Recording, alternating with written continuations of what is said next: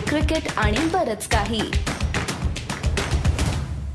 नमस्कार मी अमोल कराडकर. नमस्कार मी आदित्य जोशी. आणि साप्ताहिक सीसीबीके मध्ये तुम्हा सगळ्यांचं पुन्हा एकदा स्वागत.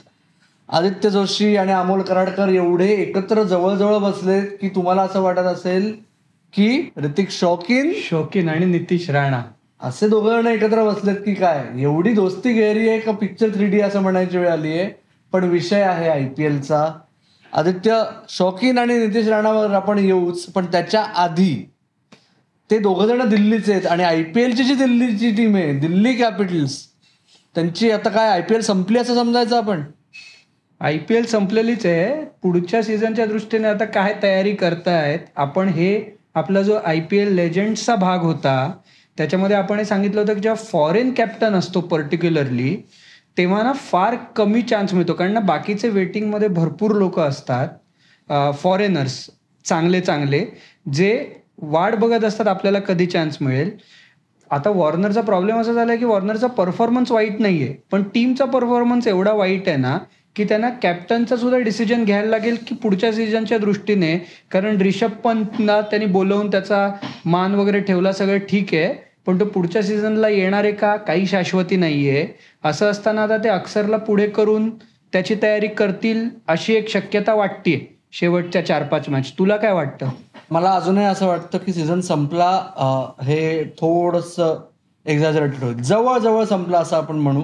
आत्ता तरी असं वाटतंय की पहिल्या आता वन थर्ड लीग स्टेज संपल्यानंतर आपण साधारण गप्पा मारतोय. की यावरून तरी असं वाटतंय की दिल्ली कॅपिटल्स ही पहिली बाहेर पडणारी टीम ठरेल. आणि तू जसं वॉर्नरचं म्हणलास जर ते खरंच पुढच्या साप्ताहिक सीसीबीकेपर्यंत ते अजून दोन सामने हरले तर मात्र त्यांचा सीझनही नक्की संपेल आणि कदाचित आपल्याला माझी खात्री नाही आहे कदाचित असं होईल की या सीझनला अक्षरला ऑलरेडी त्यांनी केलेलं आहे व्हाईस कॅप्टन म्हणून त्याच्याकडेच कर्णधार पदाची दुरा सोपवली जाईल. पण पुढचा कॅप्टन कोण हा मोठा प्रश्नचिन्ह राहील?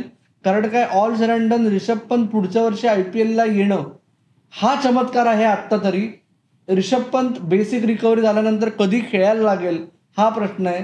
त्याच्यामुळे दिल्ली कॅपिटल्स किंवा त्यांनी जर डेव्हिड वॉर्नर आणि रिकी बॉन्टिंगला हा कॉन्फिडन्स दिला असेल की तुम्हाला पुढच्या दोन वर्षात दिल्ली कॅपिटल्सचा कायापालट करायचा आहे तेवढा वेळ दिलाय. जी शक्यता कमी आहे ज्या पद्धतीने जे शॉर्ट टर्मच्या दृष्टीने सगळं वर्किंग असतं. आय पी एल ओनर्स विशेष विचार करतात त्या दृष्टीने. पण याच शॉर्ट टर्ममध्ये दिल्ली कॅपिटल्स सामन्यापेक्षा सामन्या बाहेर जे झालं सामना संपल्यानंतर जे झालं त्यानंतर जास्त चर्चेत आलेत. त्यानंतर फार चर्चेत आलेत. म्हणजे एवढ्या मोठ्या लेवलला एवढे मोठे दोन खेळाडू तुम्हाला आता लक्षात आलं असेल कदाचित आम्ही कोणाबद्दल बोलतोय या लेवलला सुद्धा एवढा इगो आणि एवढं हाय लेवलचं कोणाबद्दलचा राग किंवा हेट्रेड असं असू शकतं.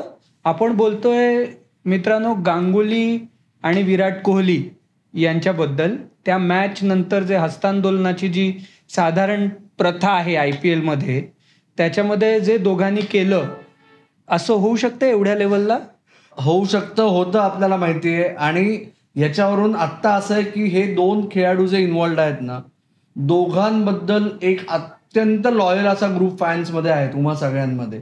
त्याच्यामुळे तुम्ही कुठल्या बाजूचे आहात त्यावरून तुम्ही ठरवणार की कोण बरोबर कोण चूक. माझ्या दृष्टीने हे एक्झॅजरेटेड नाहीये कारण ते दोन्ही व्यक्ती त्या एकमेकांना पूरक आहेत.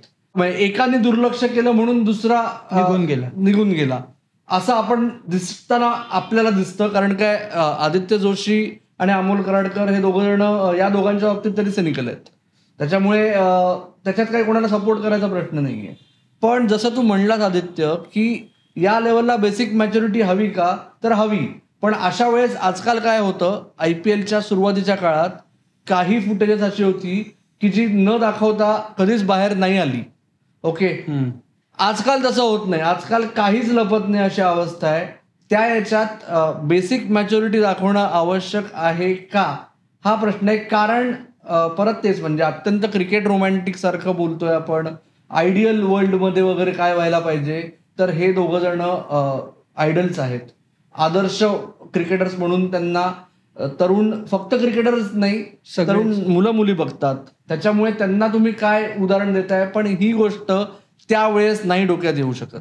जो संताप आहे तो अशा प्रकारे व्यक्त होतो पण या लेवलला तो होऊ नये एवढीच अपेक्षा आहे.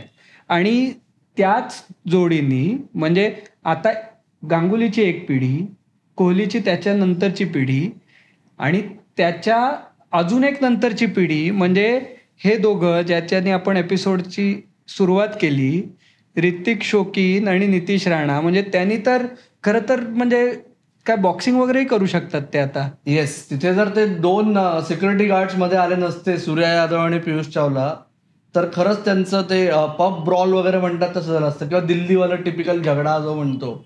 पण आता आता आतापर्यंत तुम्हाला सगळ्यांना माहिती आहे की हे क्रिकेट फ्रॅटर्निटीमध्ये लोकांना माहिती होतं की ते दोघं जण दिल्लीत एकत्र संघात खेळतात तरी एकमेकांकडे बघत नाहीत. मैदानाच्या बाहेर. बोलत नाहीत. मैदानावरही बोलणं टाळतात. आणि हा प्रॉब्लेम आहे या पिढीचा. जसं एकेकाळाचं तुम्हाला मी सांगितलंय याच्या आधी कधीतरी बोलताना सांगितलं असेल की आकाश चोपडा आणि शिखर धवन ही दिल्लीसाठी अत्यंत भारी ओपनिंग पेअर होती. ते मैदानाबाहेर एकमेकांशी बोलायचे नाहीत. पण हे मैदानावर कधी जाणवलं नाही. त्या पिढीला तेवढी मॅच्युरिटी होती. स- तशीच गोष्ट मुंबईच्या रणजी ट्रॉफी संघात रमेश पवार आणि वसीम जाफर. हे जे शेवटची पाच वर्ष एकत्र खेळले ना तेव्हा ते मैदानावर बोलले नाहीत. पण वसीम जाफर कर्णधार असताना देखील वसीम जाफरनी कधी रमेश पवारला मैदानावर जाणवून दिलं नाही. मैदानावर कधी नाही आलं हे सगळं. ओके आता आय पी एलमध्ये एनिवे स्टेक्स हाय असतात. स्वतःला जास्त इंटेन्सिटी म्हणजे असते इन्व्हॉल्वमेंट असते सगळं मान्य आहे. एकीकडे नखरे करायची सवय लागलेली असते आणि बघण्यासाठी आदर्श विराट कोहली सारखे असतात. एक्झॅक्टली दोघांनी एकमेकांना खाजवलं ना आणि कालच्या मॅचमध्ये आणि म्हणजे नितीश राणा त्याचा कॅप्टन आहे स्टेटचा आणि आता तर नितीश राणा के के आरचाही कॅप्टन आहे पण तरी त्यांनी आधी खोड्या काढल्या असतील परवा यांनी खोड्या काढल्या. म्हणजे मी तेच म्हणतो ना ते सगळं झिरपत आहे ना वरतून खालती खालतून सगळीकडे. आणि त्याच्यामुळे मला असं वाटतं की एक अत्यंत गरजेची गोष्ट आहे की त्या दोघांवरही ऍक्शन होणं गरजेचं आहे. जे आय पी एलमध्ये होत नाही. पण झाली ऍक्शन पण ती मार्जिनल झाली आहे. केलं. त्यांनी काही उपयोग होत नाही. जसं धोनी जेव्हा मैदानात आला होता मैदानात आला होता मॅच चालू असताना आणि त्याला पन्नास टक्के फाईन केला. नाही नाही, त्याला तर त्यावेळी त्यांनी आपलं पण बोलणं झालं होतं. आपण सीसीबीके मध्ये नव्हतं पण आपलं बोलणं झालं होतं की त्याचा निदान पाच मॅचची जरी बंदी घातली असती ना तरी एक वचक बसला असता. पण ते सगळं आपण एकदम ते सॉफ्ट करून सगळं ते हे केलं की मग ते पुढे पण हे चालू राहतं. एक्झॅक्टली आणि जोपर्यंत तुम्ही हा एपिसोड बघाल तोपर्यंत ती साऊथ इंडियन डर्बी जी आहे हळदी कुंकू समारंभ तो पार पडला असेल. त्याच्यामुळे त्या सामन्यांबद्दल आज आम्ही जास्त काही बोलत नाहीये. त्या दोन संघांबद्दल आज जास्त बोलत नाहीये. पण त्या दोन संघांमधला कुठला संघ जास्त दावेदार वाटतोय तुला आता शेवटच्या चारमध्ये दिसायचा? का कुठला वाटतोय का? चेन्नईची टीम धोनी कशी कॅरी करतो? म्हणजे त्यांनी आतापर्यंत ज्या मॅच जिंकवल्या आहेत ना त्यांनी ज्या बॉलिंग अटॅकला घेऊन जिंकवल्या आहेत ना ते फक्त महेंद्रसिंग धोनीच करू शकतो. म्हणजे त्यांच्या बॉलिंग अशी आहे की त्या समोरची टीम अडीचशेही मारू शकते. अशी त्यांची आत्ताची जी बॉलिंग अटॅक आहे स्टोक्स खेळत नाहीये. आहे मोईन अली गेल्या मॅचमध्ये फिट नव्हता कसा बसा खेळला तरी सुद्धा तो. हे सगळं लक्षात घेतलं तर धोनी काय करामत करेल त्याच्यावरती आहे. अदरवाईज त्या टीममध्ये म्हणजे ऑन मेरिट आणि पोटेन्शियल वाईज ती टीम चारमध्ये येईल असं मला वाटत नाही. पण महेंद्रसिंग धोनी असल्यामुळे तिकडे काही होऊ शकतं. आर सी बी तर म्हणजे बंगलोर तर काय येरे माझ्या मागल्या. ते फार सातत्यपूर्ण आहेत म्हणजे सगळ्याच बाबतीत. त्याच्यामुळे ते त्यांचं सातत्य राखतील आणि शेवटच्या चारमध्ये जाणार नाहीत असं मला वाटतं. पण त्यांची बॉलिंग बरी आहे. तुला काय वाटतं? मला या दोन टीम्सपैकी जर कोणी पोचणार असेल तर आर सी बीची शक्यता जास्त वाटते आत्ता. आत्तापर्यंत जे काय सामने झाले त्यावरून. आणि दुसरा मुद्दा मला फक्त एकच मांडायचा आहे की जर आपण वन थर्ड संपली आहे एक तृतीयांश लीग हो. स्टेट संपली आहे हो. आपण आत्तापासून सुरुवात करायची. दर आठवड्याला आपण चार दावेदार कसले कोण जाऊ शकेल दावेदार सुरुवात करायची. सुरुवात करू शकतो आपण माझ्या दृष्टीने लखनौ मुंबई इंडियन्स राजस्थान रॉयल्स आणि चौथ्या टीमची मला अजून क्लॅरिटी नाहीये मला असं वाटतंय समूह यावेळी गुजरात जाणार नाहीत असं मला वाटतंय या तीन टीम जातील असं वाटतंय. चौथी पुढच्या आठवड्यात ऍड करू. तुला काय वाटतं? ओके. मला याच्यात वाटतंय राजस्थान रॉयल्स लखनौ आणि सनरायझर्स हैदराबाद हे नक्की प्लेऑफ्सला पोचतील असं मला आत्ता वाटतंय. आणि चौथी टीम आपण पुढच्या पुढच्या आठवड्यात सांगूया. तर पुढच्या आठवड्यात काय बघायला मिळणार आहे याची झलक तुम्हाला आत्ताच मिळाली आहे पण आजचा एपिसोड कसा वाटला ते तुम्ही आम्हाला कळवा. कुठे कळवायचं ते तुम्हाला आदित्य जोशी सांगेल. सी सी बी केच्या प्लॅटफॉर्मवरती इंस्टाग्राम फेसबुक ट्विटर सगळीकडे आम्ही अवेलेबल आहोत. C C B K dot in आता वेबसाईटही आहे. तिकडेही जाऊ शकता. मेन म्हणजे तुम्ही यूट्यूबच्या चॅनलला लाईक करा सबस्क्राईब करा. येस आणि तुमचा अभिप्रायही नोंदवा.